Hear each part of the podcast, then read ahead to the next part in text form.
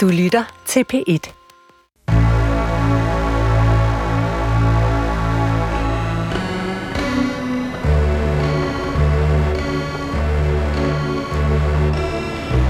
Du har ringet til Hemmeligheder på P1. Tak for din hemmelighed. Vi lover at passe godt på den. Det er blevet ret kedeligt at være sammen med min veninde, efter hun er blevet mor. Velkommen til Hemmeligheder. Mit navn er Sanne Sigal Benmoyal, og jeg har netop afspillet den første hemmelighed for den telefonsvarer, du altid kan ringe til. Du kan ringe på 28 54 4000, og så kan du efterlade en telefonsvarer til os. Du kan også, hvis du tænker, at det er for grænseoverskridende, sende os en sms, og så gør vi din skrift til lyd. Normalt siger man, at skeletterne vælter ud af skabene, men for tiden føles det som om, at hemmelighederne vælter ud af skabene. Måske er det bare tiden til det. Vi er presset, vi er presset på tid, vi er presset på følelser, og vi er presset på gas. Derfor har vi også fået rigtig mange hemmeligheder ind. Og de hemmeligheder skal vi tale om i dag. Og til at tale om de hemmeligheder har jeg inviteret forfatter Maren Utak. Velkommen til programmet. Tak skal du have. Det var altid meget interessant at invitere en forfatter til at tale om, i det her tilfælde lyd, men trods alt meget som at, altså, kunne du omsætte til skrift, og så meget af det kunne jo blive for eksempel til en bog.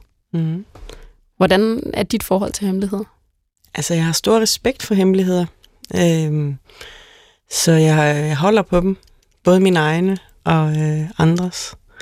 Øhm, jeg kan nogle gange, når jeg, når jeg, hvis jeg når det er aller værst, så kan jeg finde på at tale rundt om dem. Hvis jeg skal, så gerne vil fortælle nogen om den her hemmelighed, for det er en god historie, så kan jeg tale rundt om dem. Men det er lidt som at spise plastik, plastikken på et stykke ost eller et eller andet. Altså, så det har ingen... Øh, men, så, men hvis det, jeg kan mærke nogle gange, det er så svært at holde på dem. Men jeg har stor respekt for dem, så jeg tænker altid, der, jeg vil heller ikke have mine egne hemmeligheder fortalt. Så jeg mm. ligger inde med en del.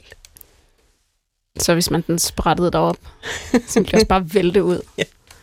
Men jeg tænker, at når du skriver, så er der vel også meget af det, der er, netop som du siger, det er gode historier, det kunne potentielt være mm. hemmeligheder. Mm. Og jeg har jo også, når folk er døde, så har jeg nogle gange brugt deres historie. Det er noget, jeg har tænkt meget over. Om når folk er døde, må man så fortælle deres hemmeligheder.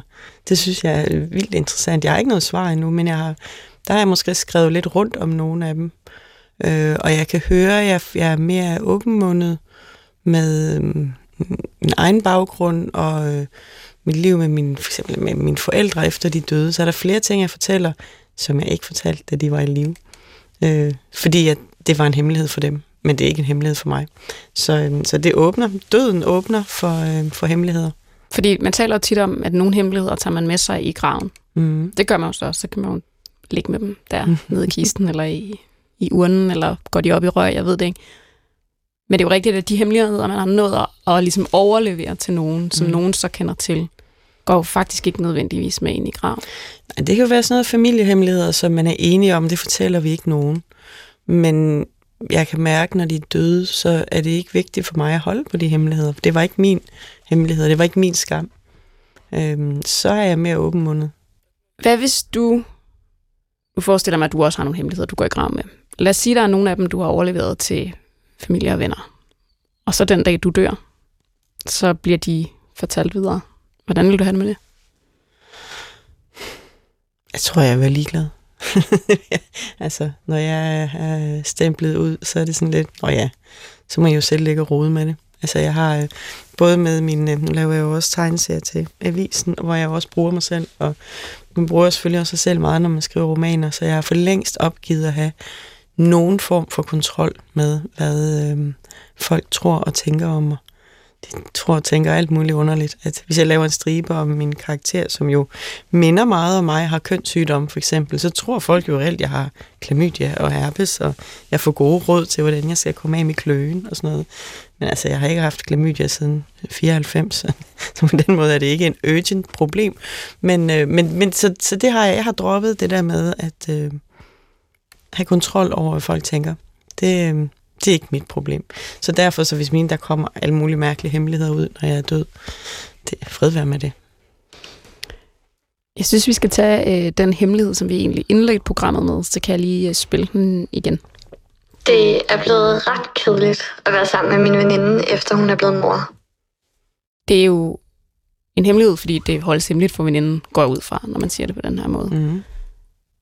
Det er jo lidt sådan, det går oftest, når man, hvis man ikke selv har børn, og man mm. mister sin veninde. Og så tror jeg, at det føles skamfuldt, at man tænker, gud, vi er fra hinanden, men det er jo, det er jo meget naturlig følelse at tænke, gud, det er blevet et andet venskab. Altså vi to har fået et andet venskab, fordi et eller andet lille menneske har kilet sig ind mellem os.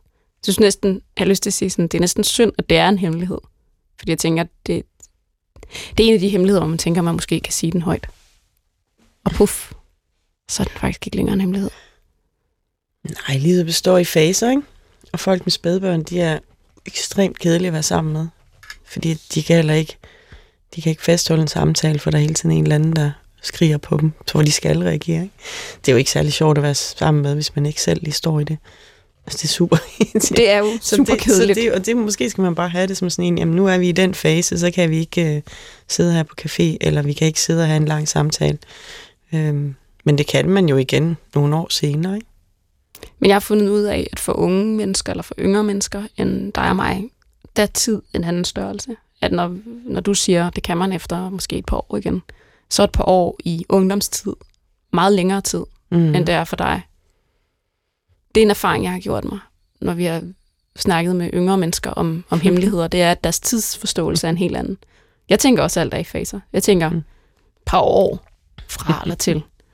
Men hvis man er yngre, og, og man ser på tid, så kan en sommerferie være lang. Mm. Og det er derfor, jeg tænker, at, at det der perspektiv med at se, at nu er nogen blevet mor, og prøve at høre om et par år, så frigiver det meget mere tid.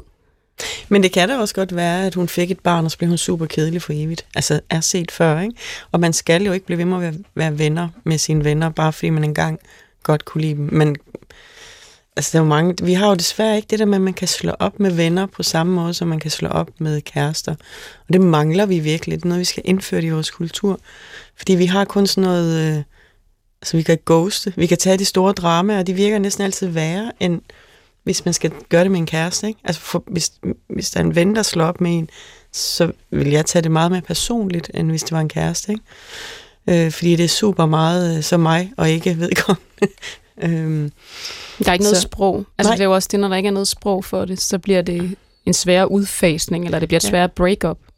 Ja, så og det bliver mere utydeligt. Ja. Ja, så vi har tilbage sådan noget, hvis man ikke skal tage det store drama, så skal man lave sådan noget ghoste folk. Og alt ja. muligt super uschammerende, ikke? Hvor det var fedt, hvis man havde sprog. Man bare kunne sige, på det, at du har fået et barn nu. Jeg synes, det er virkelig øh, kedeligt at sidde her. Øh, kan vi ikke... Øh, vi ses måske om to år, måske gør vi ikke. Hyg dig i din mødergruppe. Hej, hej. Altså, jeg tænker, at moren måske også synes, det er fedt at være sammen med mødergruppen, eller hvad man er sammen med folk med småbørn. Man klynger sig jo sammen med dem, der ligesom passer med en i, øh, i liv. Ja, i liv. Og der er en tid for alting, ja. men man kan også sige, at man skal måske også tænke over, om kedelig i virkeligheden betyder ked af det. Altså fordi nogle gange kan man også godt sige, at noget er kedeligt, hvis man er ked af, at en veninde er mindre investeret. Og det er jo klart, at det er også en fase, og der må man også lige, altså, hvis man er ked af det, så må man også øh, altså stå ved, stå mm. ved mhm. det. Altså, at det, det kan også være, det kan jo være hårdt at miste venner. Altså det kan mm. jo også mhm. netop, som du snakkede om før, det kan jo næsten være hårdere at miste en mm. veninde end det, en kæreste. Det er, det er mere personligt at blive vraget af en, af en ven, end af en kæreste. Har du et bud på, hvorfor det er sådan? Altså... Det er fordi, man ikke kan, altså det er jo ens personlighed mere end, man, om jeg er bare ikke forelsket med hele der kærlighed, er en eller anden magi, og så magien ligesom sluppet op, og det kan vi jo ikke forklare sådan er livet bare. Men hvis det er en ven, ikke, så er det sådan noget, på jeg kan seriøst bare ikke lide den måde, du er, er på mere, eller, ja. øhm, så, det, så det er jo meget værre. Altså, det vil jeg synes var øh, en, en sværere at sluge. Ikke? Så på en eller anden måde vil jeg hellere bare ghoste. Så lige nu sidder jeg selvfølgelig og tænker på, kan jeg vide, hvem af mine venner jeg har haft gennem årene, der egentlig bare ghostet mig ud. er der sikkert nogen, der har gjort. Ja. Ja, men øh, venskaber, det, det er det er brutalt, og jeg tror også, som du siger, det er, fordi vi ikke har en tradition for at tale om, mm. hvordan vi er venner, og hvordan vi kommer ud af venskaber. Lad os uh, tage en hemmelighed mere. Hej. Jeg burde være i gang med, eller jeg er i gang med at skrive mit speciale på en universitetsuddannelse, men øh, jeg har ikke fået skrevet noget overhovedet endnu. Og øh, jeg er flere måneder inde i det. Og min vejleder tror, at det går fint. Men i virkeligheden, så bruger jeg mine aftener på at gå lange ture og lytte til podcasts og tænke over, hvad jeg skal gøre med mit speciale, som jeg ved, at jeg ikke kommer til at lavet. Hej. Jeg elsker formuleringen. Jeg burde, jeg burde være i gang med, eller øh, jeg er i gang med.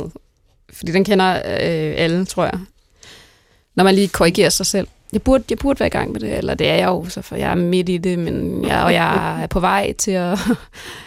altså sådan en proces her, det kan jeg forestille mig, er, øh, det er jo en lille bog. Mm. Bevares, en lille bog, men en bog. Og man er lidt i gang, eller nogen tror, man er i gang. Du griner også lidt af den. Jeg tror bare, den er så typisk. Altså, det er jo også bare speciale er jo, eller alle de der universitetsopgaver, eller store øh, skoleopgaver. jeg elsker især den sidste sætning. Det er, øh, som jeg ved, jeg ikke får lavet.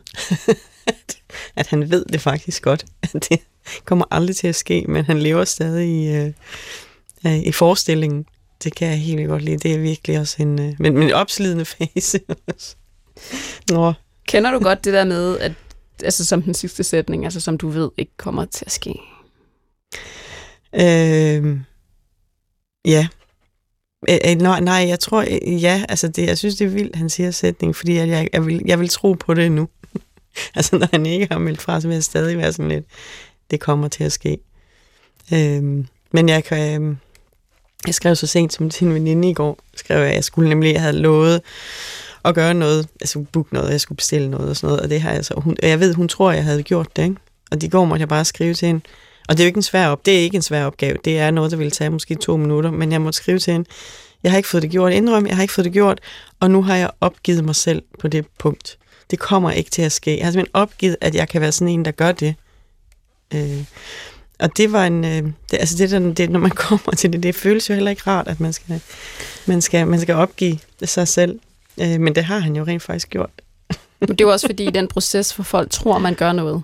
Ja, og der er jo mange, der kigger på ham lige nu og tror, at han er super flittig, og han hører sikkert også nogle relevante podcasts, når han går tur. Noget, øh, som øh, inspirerer ham. Og det har han måske også startet med, ikke? Så starter man med at høre en podcast om, om de der fiskegælder. han læser. De der Kunne fiskegælder, som, øh, som har noget med et eller andet, som var i den der sø. Men så var det også lidt kedeligt, så hørte han øh, øh, det der en eller anden en krimi-ting, ikke? Mørkeland. Mørkeland i stedet for, ja. Øh, og sådan gik ugerne. Jeg, jeg tror også, det, som er ekstremt genkendeligt ved den her hemmelighed, det er den der løgn for sig selv. Ja. Det der med, min vejleder tror jeg er, er i gang, øhm, hvor jeg tænker, din vejleder er i princippet fuldstændig ligeglad jo. Altså i Ja. princippet. Fordi din vejleder får løn. altså det er det der med, sådan, det, er den, det er de løgne, vi fortæller os selv. Ikke? Altså, og min familie tror også, jamen det er ikke, altså det vigtige, det er, den, det er din selvfortælling. Mm. Og jeg, og jeg kender det virkelig godt, og jeg har selv siddet i den der speciale proces, og jeg kan huske, hvor vigtigt det var. Altså, hvor vigtigt jeg synes, det var. Og hvor ligegyldigt det har vist sig at være. Mm. Og det siger jeg ikke for at underminere processen. Jeg siger det tværtimod for bare at komme hjem. Fordi mm. Det er bare en fase. Det er også bare en fase. Og hvor er mange nederen faser, vi skal igennem. Det er også bare en fase. ja. Det er en... Øh, jeg tror, den er meget genkendt i den her hemmelighed, hvor man, øh, hvor man lyver over for nogen, der... Altså, det er ligesom at lyve over for sine forældre, ikke? Som, som tror, at man ikke drikker alkohol hver fredag. Nej, nej, jeg drikker bare cola. Fordi de skal tro, men det er jo, man smadrer jo sig selv. Men det, det, det, det er ikke det, det handler om. Det er nemlig Det handler om, at, at, at vejlederen og mor og far tror, man er bedre, end man er. Det vil ikke skuffe nogen. Det gode ved den her hemmelighed det er, at det har en udløbsdato, fordi i Danmark kan man ikke længere være evighedsstuderende. Øhm, så det har en eller anden udløbsdato, og så er man jo nødt til enten at krybe til korset og sige, det bliver aldrig skrevet. Det var ikke sådan, mit liv var. Jeg ved, I er skuffet. Jeg forstår. Nu har I fået mig igennem uddannelsesinstitutionslivet så langt. Det bliver ikke sådan her, mor og far. Og ellers så øh, afleverer man noget, skriver sit navn på og håber på det bedste. Og så er der et liv på den anden side. Men bare for at sige, at hemmeligheden har en udløbsdato. Mm. Man kan ikke være studerende for evigt. Og det er måske i den her sammenhæng meget godt. Vi skal have en hemmelighed, som jeg afspiller, og så, øhm, så har vi lytteren med på telefon bagefter. Mm. Hej hemmeligheder. Min hemmelighed er, at jeg tror på det værste i mennesker. Det skammer jeg mig over, men jeg føler ikke rigtigt, at jeg har grund til andet, fordi jeg har haft en lang og sej barndom og svigt hele mit liv. Så jeg tror ganske enkelt på det værste i mennesker. Og øhm, det er sgu ikke noget, jeg lige siger højt. Ja, det var bare det. Velkommen til programmet. Tak. Jeg tænker, vi starter der, hvor det hemmelige oftest starter, altså med, med, det, med det skamfulde. Hvorfor er det, du tænker, at det er så, så skamfuld en indstilling til, til, til menneskeheden, at du tænker det værste om dem? Mm, fordi jeg er jo i den overbevisning om, at der er noget godt i alle mennesker. Øhm, og jeg vil så gerne tro på det bedste i mennesker. Jeg vil så gerne have, min mentale indstilling bliver, at, at jeg bare er lidt mere naiv, måske, og tror lidt mere på det bedste i mennesker. Men jeg har bare ikke, øhm, jeg har bare ikke haft grund til andet hele min opvækst. Nej, nu siger jeg hele min opvækst, men de første 10 år af mit liv har bare været svigt, svigt, svigt, svigt.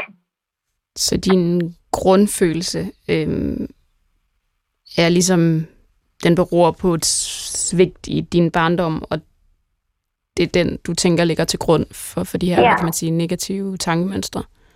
Ja. Øhm, hvordan bliver du opmærksom på, at din grundfølelse har, har råd i, i, din, i din barndom? Jamen, det er faktisk min nuværende partner, som, som har råbt øh, vagt i gevær øh, nogle gange. Øh, midt i vores forhold, når vi har været sammen i, i otte år. Øh, og blevet forældre, og der er sket mange ting, efter jeg selv blev forældre. Øh, og mange ting er forbundet med det at være forældre og barn. Altså, jeg kan ikke forstå, hvordan man kan svigte det dyrebareste i sit liv. Øhm, men omvendt har jeg også fået en større forståelse for, hvor hårdt mine forældre må have haft det, siden de kunne svigte mig så meget. Og øhm, så startede jeg i terapi, og på den måde har jeg så fundet ud af, at meget af min vrede og min, min mistillid til mennesker, det er jo selvfølgelig fra min, de tætteste, som ikke kunne finde ud af at lære mig, hvordan man stoler på mennesker. Har du, altså jeg tænker, vi, vi går tilbage til ligesom hemmeligheden, altså hemmeligholdelsen af den her følelse, du har, men hvis vi lige skal gå ind i det, du taler om der, har du så, har du så konfronteret dine forældre med det, altså med de her følelser og den her hemmelighed? Ja, min far har jeg, øhm, fordi han lever stadig. Øhm, min mor mistede jeg, da jeg var 20. For det er så meget uforløst. Der er så meget, jeg godt ville have haft svar på.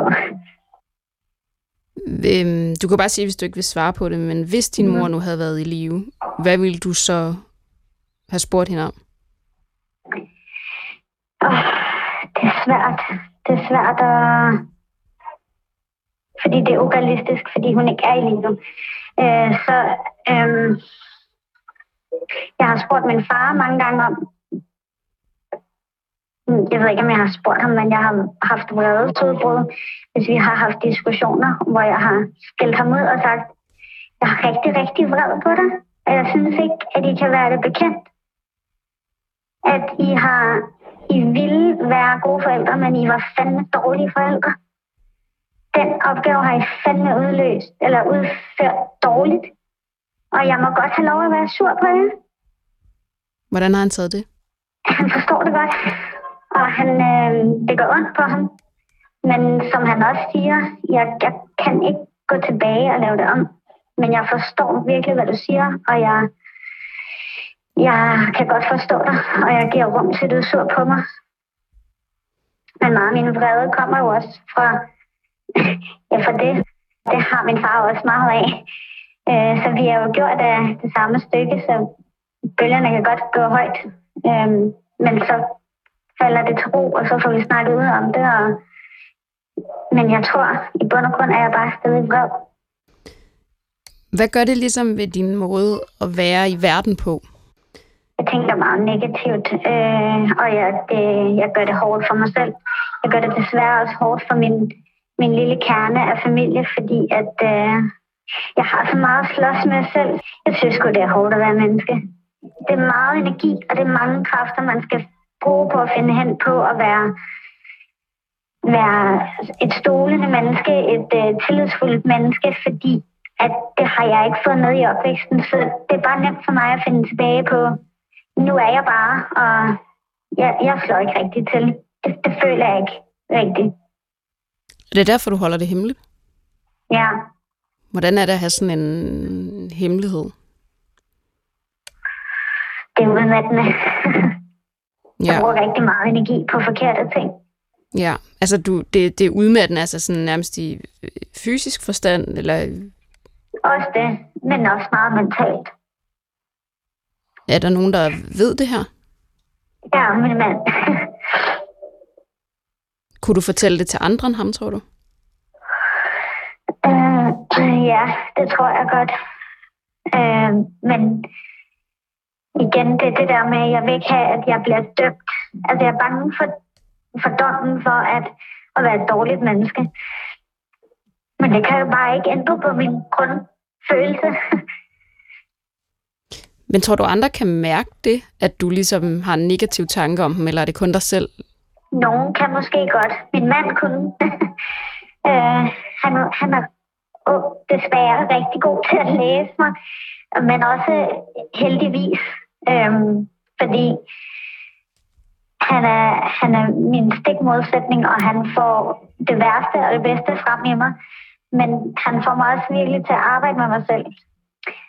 Men, men desværre kan han jo mærke min mistillid. Det går rigtig ondt på ham. Men han hænger ved. Jeg tænker på, om, hvordan det har været at, at ringe herind med det, når du nu egentlig holder det hemmeligt for, for nu siger jeg næsten alle andre end, end din mand. Det har været en forløsning. Det været rart øh, at få lettet sit hjerte lidt. Øh, bare få, få den der ventil, for det sagt. Jeg havde en helt mærkelig boblende følelse i kroppen, da jeg var ude og gå tur, og jeg ringede ind med min hemmelighed. Øh, det, var bare, det var bare rart at få det sagt højt.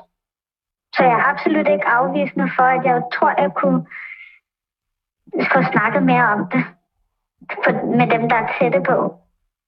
Men jeg vil bare heller ikke være et offer. Jeg vil ikke i offerrollen for, at der skal tages hensyn til, at jeg bare kan tænke negative tanker og tænke dårligt om folk. Øh, min note her, det, øh, jeg kender godt den der med at hele tiden tænke grimme ting om andre mennesker. Altså jeg tænker ja. nogle gange de værste ting om andre mennesker, hvor man kan skræmme sig helt vildt. Og det er altså helt, det kan være helt ned på sådan noget, hvorfor har du dog sådan noget grimt hår? Altså really, ikke? Til på at, hvad, du er jo et ægelt menneske, hvorfor går du rundt og siger sådan noget, ikke? Eller den måde, ja. du opfører dig på, eller hvorfor køber du sådan noget hakkekød? altså det kan være i alle afskilninger. Øhm, ja, øh, Ja, så jeg synes, men jeg synes, det lyder som en hemmelighed, som skal rummes, som man skal bare ja. acceptere, som er en del. Fordi det er ikke en, jeg synes ikke, det er så farligt, og jeg synes, du lyder ekstremt reflekteret, og jeg synes, du lyder som, du virkelig får tænkt rundt om, jeg synes, det lyder som, du har nogle gode mennesker omkring dig. Så jeg tror godt, at bare, bare kan, altså, det kan også være lidt sjovt, når man er sådan et kæmpe dumt svin egentlig indeni. Ikke? Jamen det er, fordi det er man jo, og det er, jeg tænker, hvor mange mennesker er det, eller vi er mange, der er det. Øh, og det kan bare være godt at rumme, og tænke, nå, men nu kom øh, den lille djævel igen, og sagde, ja. sagde øh, men man behøver det, bare fordi man har tænkt noget, er det ikke sandt. Så, så det behøver jo ikke være vigtigt, det er bare fordi, at man, man også er en, en lille lort indeni, og som ja. så kommer fra barndom og kommer fra alt muligt. Men det behøver jo ikke være sandt. Det er bare Nej. noget, man ens hjerne fandt på, fordi den er vant til at gå den vej. Men når der så selv er en lille lort inde i en, så ser man alle lortene. Mm-hmm. Så er det meget nemt at spotte alle lortene. Ja. Men, men de er måske heller ikke kun lorte, ikke? Altså, det er det der med sort-hvidt. Det er Ja. noget, som jeg har virkelig prøvet at hele tiden huske på. Der er ikke noget, der er sort-hvidt, så selvom en er, en, er, er virkelig nederen, så er de faktisk også nogle gange noget andet. Inklusiv mig selv. Ja. Ja, præcis. Inklusivt sig selv. Mm. Og jeg Ja. tænker også, at nogle gange bliver det større i ens eget hoved. Altså det der med, hvis man tænker, jeg er den eneste, der tænker negative tanker, Ja. så kan Maren sige, det gør hun også. Og jeg tager nogle gange mig selv i at kigge på, hvad folk putter op på øh, båndet nede i Netto. Så tænker jeg, sindssygt, du kun skal have mælkesnitter og tamponer. Hvad er det, hvad er det for et liv at have? altså, så bare for at sige, øhm, du, kan, du kan heldigvis ikke se, hvad andre tænker. Og jeg Nej. tror ikke, at du behøver at være så skamfuld over det. Og jeg tror måske netop, at vejen ud af det kunne være øh, ikke at være så skamfuld over dine negative tanker. Fordi nogle gange så avler Ja. det også næsten mere Mm. negative tanker, end hvis man, hvis man slipper det sig selv, eller hvad hedder sådan noget på dansk. Let yourself off the hook a bit. Ja. I mangel af et bedre dansk ord. Nogle gange har vi altså ikke et dansk ord. Det skulle jeg meget til lige at sige. Det er altså også fordi, vores sprog ikke har indeholder helt lige så mange ord. Anyway, tror jeg, at det, jeg tror, at du deler det, det, det der negative tankemønster med rigtig, rigtig mange andre, du står sammen med nede i brusen. Ja. Ja. Og det gør det ikke nødvendigvis bedre, men det gør i hvert fald, at du ikke er så alene, og at det måske derfor ikke behøver at være så hemmeligt. Ja. Men jeg er meget glad for, at vi måtte få lov til at komme ind i hovedet på dig. Ind i den hemmelighed.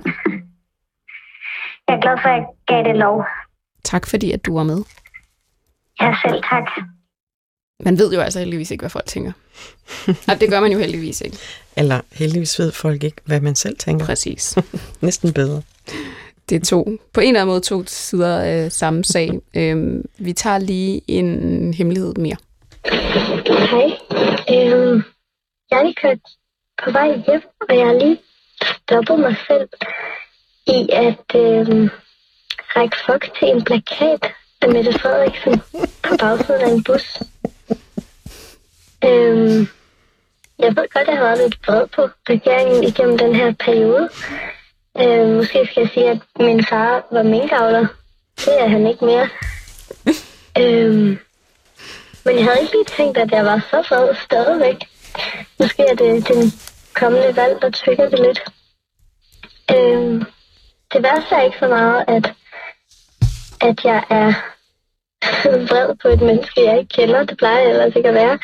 Øhm, men den behandling, vi fik gennem den periode, hvor øh, mennesker skulle slås ihjel, øhm, hvor det virkelig blev tydeligt for mig, hvor lidt de mennesker, der så bestemt vidste om, om både erhvervet og, og hvordan det kunne være blevet håndteret bedre.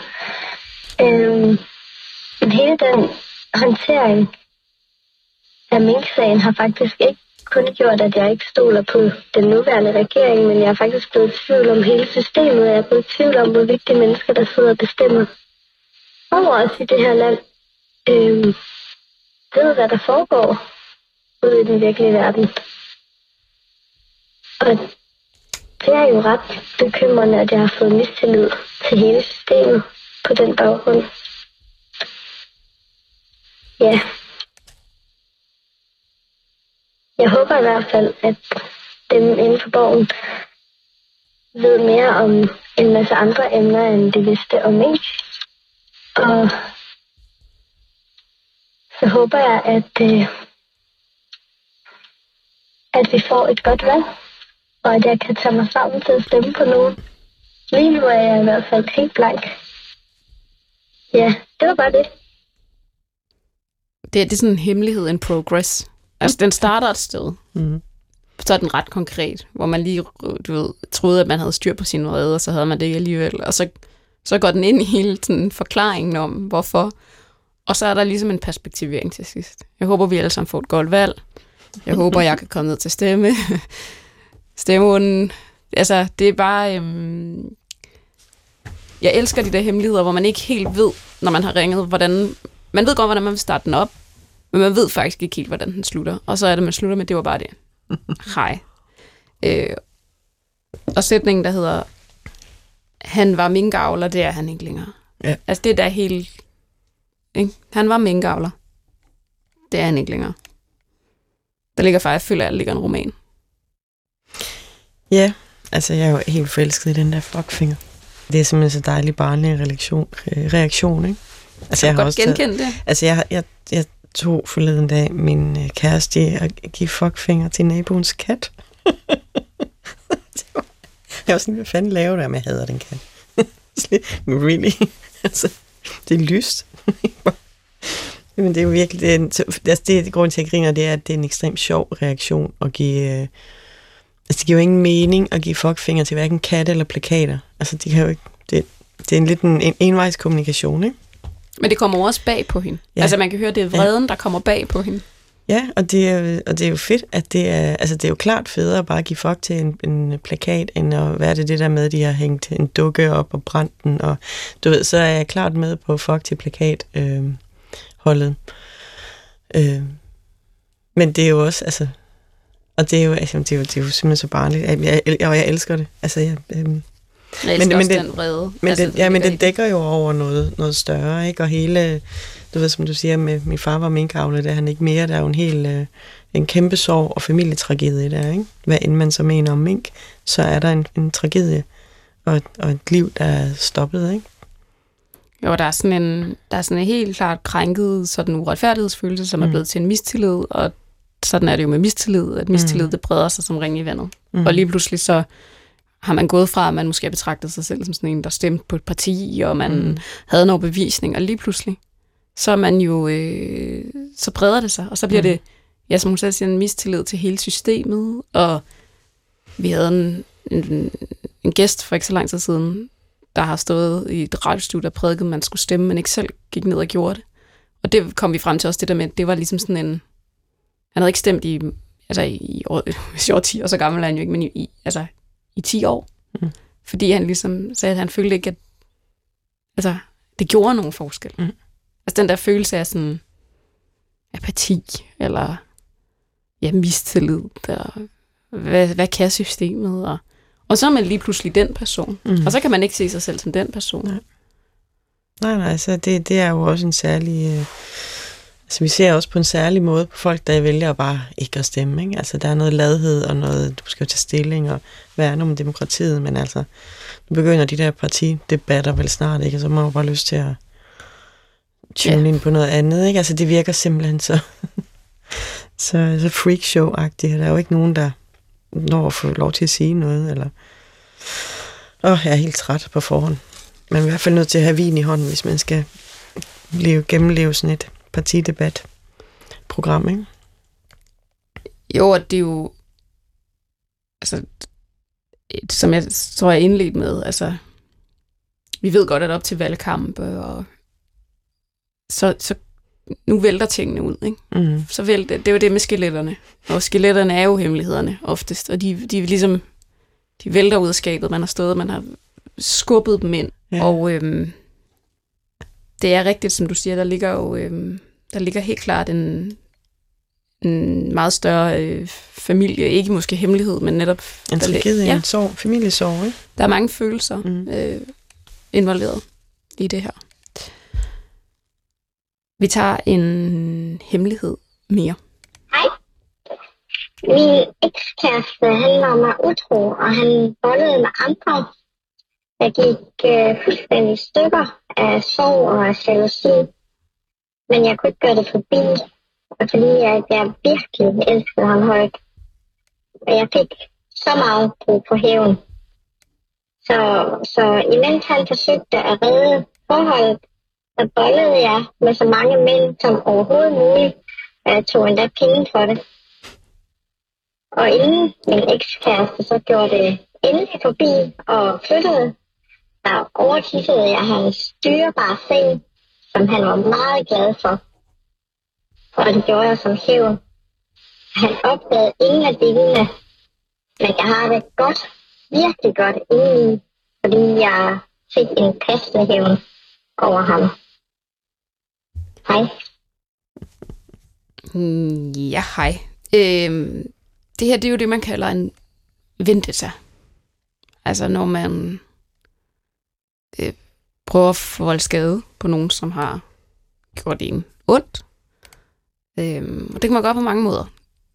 Og der, den her den har ligesom flere volter, vil jeg sige. Altså, Hvad var det, hun tissede på? Var Sengen. det en seng? Ja, overtissede hans dyrebare seng. Jeg ved ikke, om det betyder, at den har været dyr. Der er nogen, der har voldsomt dyr seng. Måske har der også bare været en voldsomt god seng. Men det er jo sådan et lille film manuskript i et hver breakup. Mm. Og det, her, det er et af de mere dramatiske, umiddelbart. Ellers har jeg haft et, det har jeg sikkert kedeligt kærlighedsliv. Men den har ligesom flere volter. Altså hun, han er hende utro. Mens han prøver at redde forholdet, er hun ham utro. Med det twist, at hun er sammen med mænd for penge. Og det er jo et interessant twist, fordi er det en straf? Altså er det en straf af ham? Eller Altså, altså, det hvem- var praktisk. kan det jo også være, når jeg nu alligevel skal. Men, men det er jo, altså, en ting er jo hemmeligheden, men noget, som jeg synes er næsten mere interessant ved den her hemmelighed, det er den der, altså den hævn, hun har, altså hun har hævnet sig på ham, men han ved det jo ikke. Altså, så det er jo kun hendes egen lille øh, tilfredsstillelse, eller ikke lille, det er hendes egen tilfredsstillelse, men tilfredsstillelsen ligger ikke i, at han, hun har såret ham, eller han, han skal blive utilpas over det. Og det synes jeg, en, øh, altså der gad jeg godt have en psykolog, der sad her ved siden af os nu og kunne forklare et eller andet med det. Hvad det så giver os, når det ikke øh, rammer personen, men vi bare ved, hvis du vidste, så vil du være trist, men det gør du ikke. Så nu går jeg bare igennem livet med den her hemmelighed og hygger mig med den. Ja, fordi oftest vil jeg jo sige, at en vendetta eller en hævn, den skal have et eller andet forløsende element, mm. Mhm. og det er måske den der retfærdighed Mm. gør fyldest. Og det gør den jo kun, hvis han ved det. Mm. Umiddelbart. Så det er jo et meget interessant twist, både det med pengene. Ja. jeg tænker umiddelbart, at han ville opdage det med tis i sengen. Øhm, Ah, det tørre. men det lugter. Ja, men, Det altså, tørre, vil han, men, men så er det, jeg vil tænke. Vil han tro, hvis nu det var mig, og jeg overtissede hans seng, ikke? vil han tro, det er nok min kæreste, der har tisset på min seng? Den, det vil han ikke tro, så det er derfor, det er en god hævn. Altså, jeg har også tisset på ting som hævn, hvor ingen ved. Altså, så har det været sådan en tandbørste eller et eller andet, ikke? For eksempel, from the top of my head.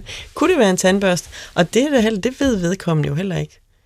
Øh, Nej. Sidder der alle mine venner derude og tænker, åh, oh, Var det mig? Men det er jo også den samme slags hævn, ikke? Det ved du ikke. Og, så vi, og hvad putter de tandpasta på, og så måske smager det underligt et øjeblik. Men de vil jo ikke tænke, nå, Maren har nok tisset på min tandbørste. Og det er det, der er godt tænkt ved den der hævn, ikke? At øh, det vil han jo ikke overveje. Hun vil jo ikke få skylden for det. Hun vil bare kunne sige, at du har vel selv ligget og lægget lidt i nat. Det er også rigtigt. Det er også et svært opkald at lave. Jeg tror, du har tisset i min seng. Ja. Og det har jeg ikke. Det tror jeg. Det har jeg ikke. Jeg er jo ikke sindssyg.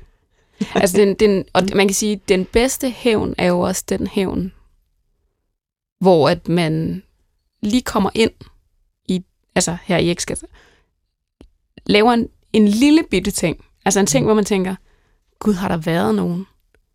Men man kan ikke bevise det. Fordi det er jo det, der gør allermest ondt. Det, det, det, er, det er jo det værste. Det er den slags hævn, hvor man ikke helt ved, om det er det. Mm. Jeg vil sige, hævn på ekskæreste, det er en klassiker af en hemmelighed. Mm. Og når vi ikke har familiehemmeligheder, så har vi break-up-hemmeligheder. Og øhm, jeg tror, det er, sådan en, det er sådan en hemmelighed, der altid, altså den vil altid bestå. Altid vil den være hos os i vores indbakke, hver uge, uge Sjovt. efter uge. Vi tager øh, en familiehemmelighed. Min hemmelighed er, at jeg er så træt af min svigermors sygdomme, og det er min partner også. Øhm, og min hemmelighed er, at jeg tror, at alt ville blive meget nemmere, hvis hun ikke var her længere. Det er en familiehemmelighed, og man kan sige i det her tilfælde en sviger familiehed. familiehemmelighed. Og det er jo det, der går op for en, når man lige pludselig har fundet sammen med et andet menneske. Det er, at din bagage er min bagage. Og her der er der hemmeligheden, tænker jeg, at, at ligger i den sidste del. Altså, at man ønsker, at hun... Altså, måske ville det være lettere, hvis hun ikke var. Det er jo ikke noget, man kan sige højt. Nej, men, nej, men jeg kan faktisk ikke forstå, hvorfor det er en hemmelighed. For, altså, jeg sidder virkelig grubler, fordi det altså helt, hvis du ser på det, så ville det jo, hvis nogen er syge, og så er det jo, altså, så ville det jo være nemmere uden. Det er jo ikke, men hun siger jo ikke, hun ønsker det. Hun siger jo ikke, hun ønsker, at hun skal dø, men helt konkret ville det da være nemmere. Der ligger en eller anden underlig undertone af, at hun måske ikke er super fysisk syg, men at der måske også er noget øhm, mentalt i det. Altså, at, at det ikke, hun er ikke mm. terminalt syg af kræft. Okay. Det ved vi jo ikke. Nej, nej, men Sådan, altså, altså, det er bare fordi, at det, det, men det er jo ikke noget, man må sige højt. Nej, du må ikke sige ikke, det højt, øh, fordi der ligger måske et ønske i det også, ikke? Jo. Øh, hvornår er fasten slut? Præcis. Og det er jo, det er jo skamfuldt at, at, mm. at tale om. Familiemedlemmer skulle vi jo helst elske højt og bære rundt og støtte op om. Og det er jo, øh, det lyder smukt, og det er det jo ikke, og det ved vi jo alle sammen, at det er ekstremt komplekst. Og i det her tilfælde er det også komplekst, fordi det ikke er ens egen familie. Ja. Yeah. Men nu er den sagt. Jeg er simpelthen nødt til at præsentere dig for den her sidste hemmelighed. Okay. Min hemmelighed er, at så snart min mand er væk med overnatning, så er jeg ryger igen. Det er en super god hemmelighed, og den skal hun simpelthen holde godt fast i. Jeg synes, det er så vigtigt at have hemmeligheder for sin partner, af den her slags. Jeg har, jeg sagde forleden dag til min kæreste, du skal bare vide, jeg svinelyver over for dig hele tiden, men det er ikke noget, du vil blive ked af, hvis du vidste det. Det er nemlig sådan noget med, hvor mange cigaretter jeg så egentlig røg, eller hvor meget de der sko kostede, hvilket er lamp, for vi har ikke fælles økonomi. Men jeg lyver om de underligste småting, bare fordi, at hans reaktion kan være lidt irriterende, og det kunne jeg få uden, ikke? Og, det, og jeg synes, det er helt vildt vigtigt at have sådan nogle lig, ligegyldige løgne, som når du ikke er, så ryger jeg smøg. Mm. Øh, hemmeligheder for sin partner, for ligesom at beholde sig selv og sin, øh, sin autenticitet. Altså, det går jeg meget ind for. Ikke store, fede, klamme løgne, som at man tisser i deres senge og tager penge for øh, sex med andre, men det er sådan lidt nogle vanskeligere løgne, men smurygningsløgne og hvad de sorte støvler egentlig kostede, de er gode. Og hvad er det, du siger, de gør? Hvad tænker du, de gør ved forholdet? Jamen, jeg tror, altså, det er jo, det er jo bare hende. Altså, hvorfor skal han vide det?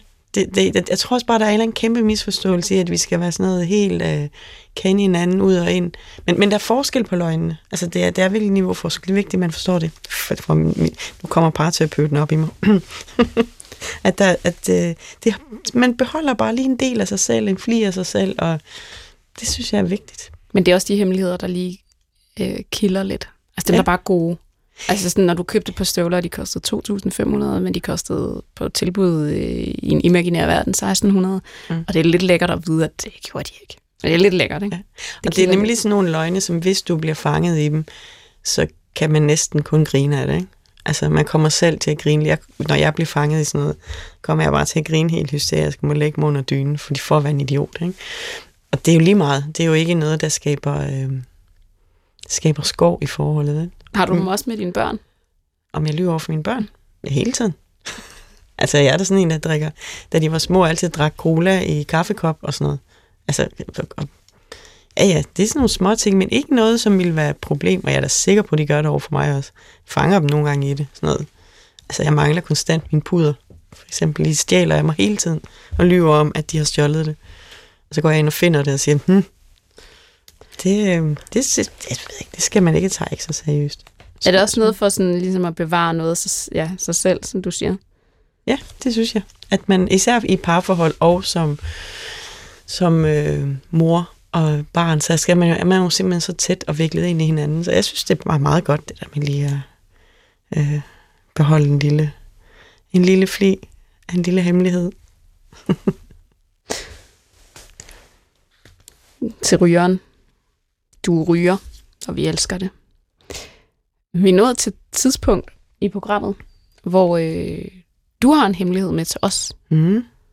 Jeg, jeg har ingen øh, anelse, så jeg tænker, jeg sætter mig lige... Øh, jeg læner mig lige lidt tilbage. Ja, det er en, øh, Det er noget, øh, jeg gjorde for, jeg tror 12 år siden, øh, sammen med min veninde Mette, som jeg deler hus med. Jeg har deler et hus med, min familie deler hus med en anden familie. Og vi var veninder øh, på forhånd. Og vi flyttede så sammen i det her hus, og øh, en dag, hvor hverken vores øh, mænd eller børn var hjemme, hvilket aldrig skete, hvor det kun var os to, kun var Mette og mig hjemme, øh, så tømte vi postkassen tilfældigvis. Og i postkassen lå der et brev, helt almindelig kuvert, øh, hvor der stod et øh, navn udenpå, som, og en adresse, som ikke var vores. Det var slet ikke, altså man kan ikke forstå, hvorfor det var endt i vores postkasse. Det var en helt anden del af byen. Navnene mindede ikke om vores. Men det var, en, den, den, det var bare sådan en lille hvid kuvert, men den var tyk. Det var tydeligt, at der lå meget indeni. Og Mette, hun øh, skriver film, hun er manuskriptforfatter, og jeg skriver ligesom romaner, så vi, øh, der, vores fantasi mangler ikke, den fejler ikke noget, ven? Så vi fik øh, hurtigt hisset hinanden op med, hvad der måtte var i kuverten, og det var jo alt fra, jamen, jeg kan ikke. vi havde mange gode forslag, altså vi til sidst var vi ude er det papir fra den russiske mafia, altså vi var helt ude til sidst. Og I øh, står bare med Ja, vi sidder inde i køkkenet nu. Ja og snakker om den her kuvert i en time, tror jeg, og diskuterer, hvad der må i. Og til sidst har vi jo kørt os selv så meget op, at vi, der er ikke noget at gøre. Vi bliver nødt til at åbne og det, og det er derfor, min, øh, min kæreste, han vil ikke høre om den her historie. Han skammer sig enormt meget over mig, fordi han synes, at det gør man bare ikke. Han er virkelig godt opdraget. Han ville aldrig have åbnet den Nej, kuvert. han er sådan noget på det. Det gjorde du simpelthen. Han har decideret voksen skældt mig ud over det her. Han synes ikke engang, det er morsomt, og det bliver faktisk lidt sjovt. Fordi så... Øh, så åbner vi så den her. Vi damper den op. Vi har begge to været 14 år, og vi er, vi er begge to lille søstre, så vi har selvfølgelig haft store søstre, der har fået spændende brev. Så vi kan dampe-teknikken. Så vi dampet, damper det her brev op og åbner det, og i kuverten ligger der så en lille stak, 10 billeder, fotografier, øhm, fra, øhm, en, fra en weekendtur. Der er så det, dem, der står på navnet på kuverten, har været i, øh, har været i Sverige øh, og besøgt et vennepar. Og de har så været på Loppis, for ja. det er billeder fra Loppis, og der er, så har de købt den krog. Det er de kedeligste billeder i hele verden. Jeg har aldrig set noget så støvet og beige og kedsommeligt som det her. Det er en meget stor skuffelse, at, at det er det, der ligger i en verdens kedeligste weekendtur med nogle ældre mennesker i gråt og beige tøj, der kigger på vaser på Loppis. Altså det er Am, vi, er, vi, er meget, vi, vi kan næsten ikke komme os over skuffelsen. Men også fordi, da I opdager det billeder, er der jo potentielt noget ekstremt saftigt. Det er jo det. Nå, men så er vi ikke færdige nu, fordi at, at vi, der er stadig ikke kommet nogen hjem, og vi ingen stopper os. Så vi begynder at snakke om, øh, nu, så vil vi selvfølgelig putte billederne ned i, og få det afleveret øh, hos rette ejer. Altså, I er jo gang i det, man kalder hemmelig adfærd. Så det vil sige, hvis nogen var kommet igennem her, så havde var I blevet taget med ja. fingrene ned i kældhusen. Ja. ja. Men så, så det er jo det, vi vil. Vi vil putte billederne i, og så får vi få det afleveret. Øh, men så begynder vi at snakke om, at øh, vi kunne også lægge noget ekstra i. og så for at gøre en lang, meget lang historie meget kort, så ender det med, at vi, øh, vi tager Kvindekend din krop. Øh, Mette har en fra sådan noget 73. Og der finder vi simpelthen et tidskronebillede, som, som passer perfekt i størrelse som man ligesom kan klippe ud, som det, det passer i fotoet, og så lægger vi det ind som billede 7. det er sådan en virkelig god 70'er tidskone. Og det, så når man så bladrer igennem sådan noget, næ, loppis, hvad så? Og, øh, øh, så når man kommer til billede 7, så er der bare en stor 70'er tidskone. Og så billede øh, 9 og 10 igen. Det er, så, det, er så, det er så bare det her og så øh, det gør vi så, og vi synes, det er det sjoveste i verden, og vi putter det i kuverten, og vi får det limet til, og det ligger i pres. Ligger, så man ikke overhovedet ikke kan se det åbne. Og så øh, i natten smule med mørket, så vi hen og afleverer det. Og så har jeg ikke mere til den historie. Andet end, hvor meget vi har talt om, hvordan deres reaktion må have været. Og men snart er dårlig samvittighed, fordi det er jo gået op for os, at måske har vi ødelagt et venskab. Fordi hvad nu, hvis de ikke kan ringe? Altså, så sidder de der, det er ikke fra. Altså, kan de ringe ligesom tisse i sengen? Kan man så ringe og sige, altså, hvorfor er der tissehundbilledet som nummer syv? Altså, kan, kan de det? Tænker de nogle, nogle Altså, de, de må, deres hoveder må på en eller anden måde være eksploderet, og måske har vi ødelagt relationen, så de aldrig kan tage til Sverige på lobbies igen. Og det har jeg faktisk lidt dårligt samvittighed over, samtidig med, at jeg har brugt timer på at forestille mig både det ene og det andet, ikke? Ved reaktionsmønstre og Ja. Det er fordi sandsynligheden for, at de tror, at det er vennerne, er jo kæmpestor. Altså, jeg tror simpelthen ikke, de tænker, ved du hvad, det brev er nok endt et helt forkert sted, så er der nogen, der har dampet det op, og så har de puttet tidskronebilledet ind som nummer syv, og så har de lagt det i pres og afleveret. Den tanke tror jeg ikke ligger dem sådan tæt på, så, så, så det, de tænker jo med sandsynlighed, altså sandsynligvis, at det er en fejl, det er kommet med, og puha. Og det er jo spændende at høre, om de tænker, hvad har Svend og Birgit haft gang i? Ja. Øh, var det meningen? Og, Og hvilket signal? er det, et, er det, ja, det, det, det, er det så... Ja. Eller er det bare sådan, Svend og Birgit, det, det kan simpelthen ikke, det, det kan vi ikke have, altså i vores liv. Altså det, og så simpelthen bare udfaset den relation. så har de ghostet dem. Det er en god hemmelighed, synes jeg. Altså gjorde I det også lidt i oprør, altså da I, da I ligesom ser det her pæne Sverige? Jeg tror, ja. ja. Havde det været nogle sjove billeder, billeder så havde vi nok ikke øh, været nødt til at putte tidskoner ind i.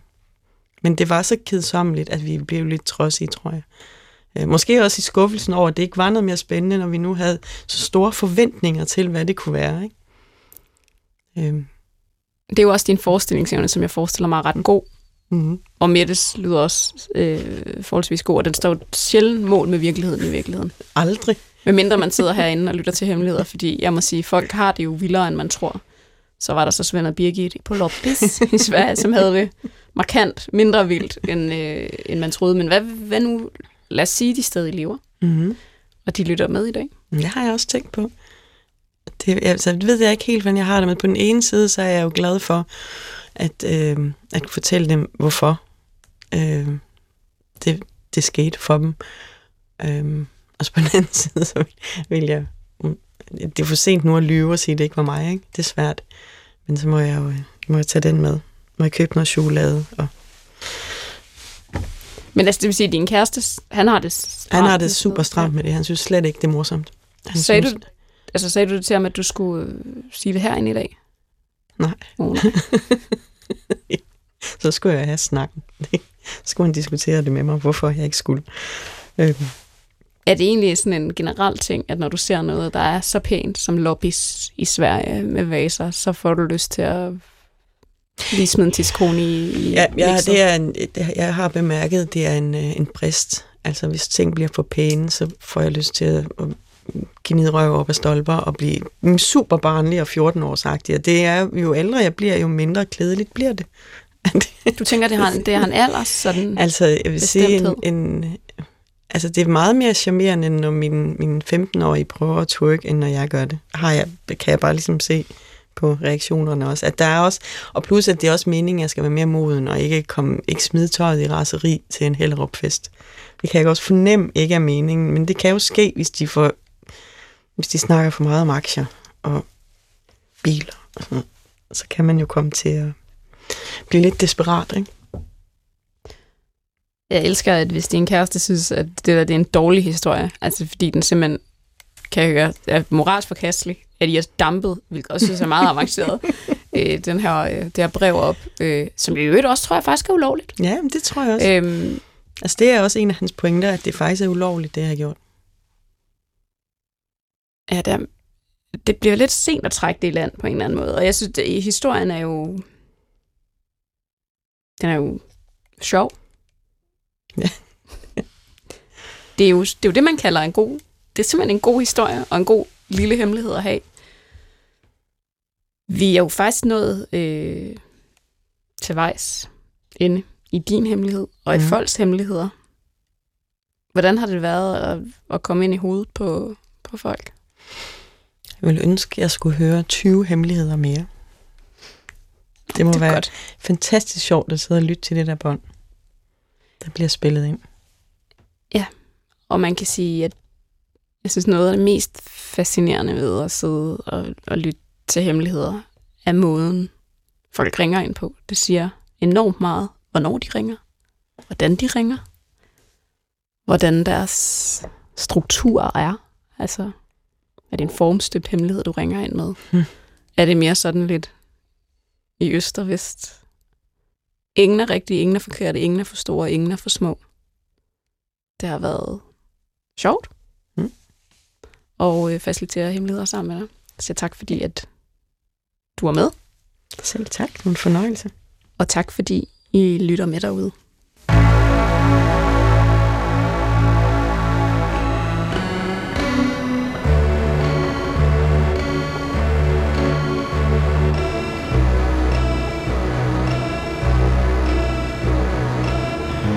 Du har ringet til Hemmeligheder på P1. Tak for din hemmelighed. Vi lover at passe godt på den.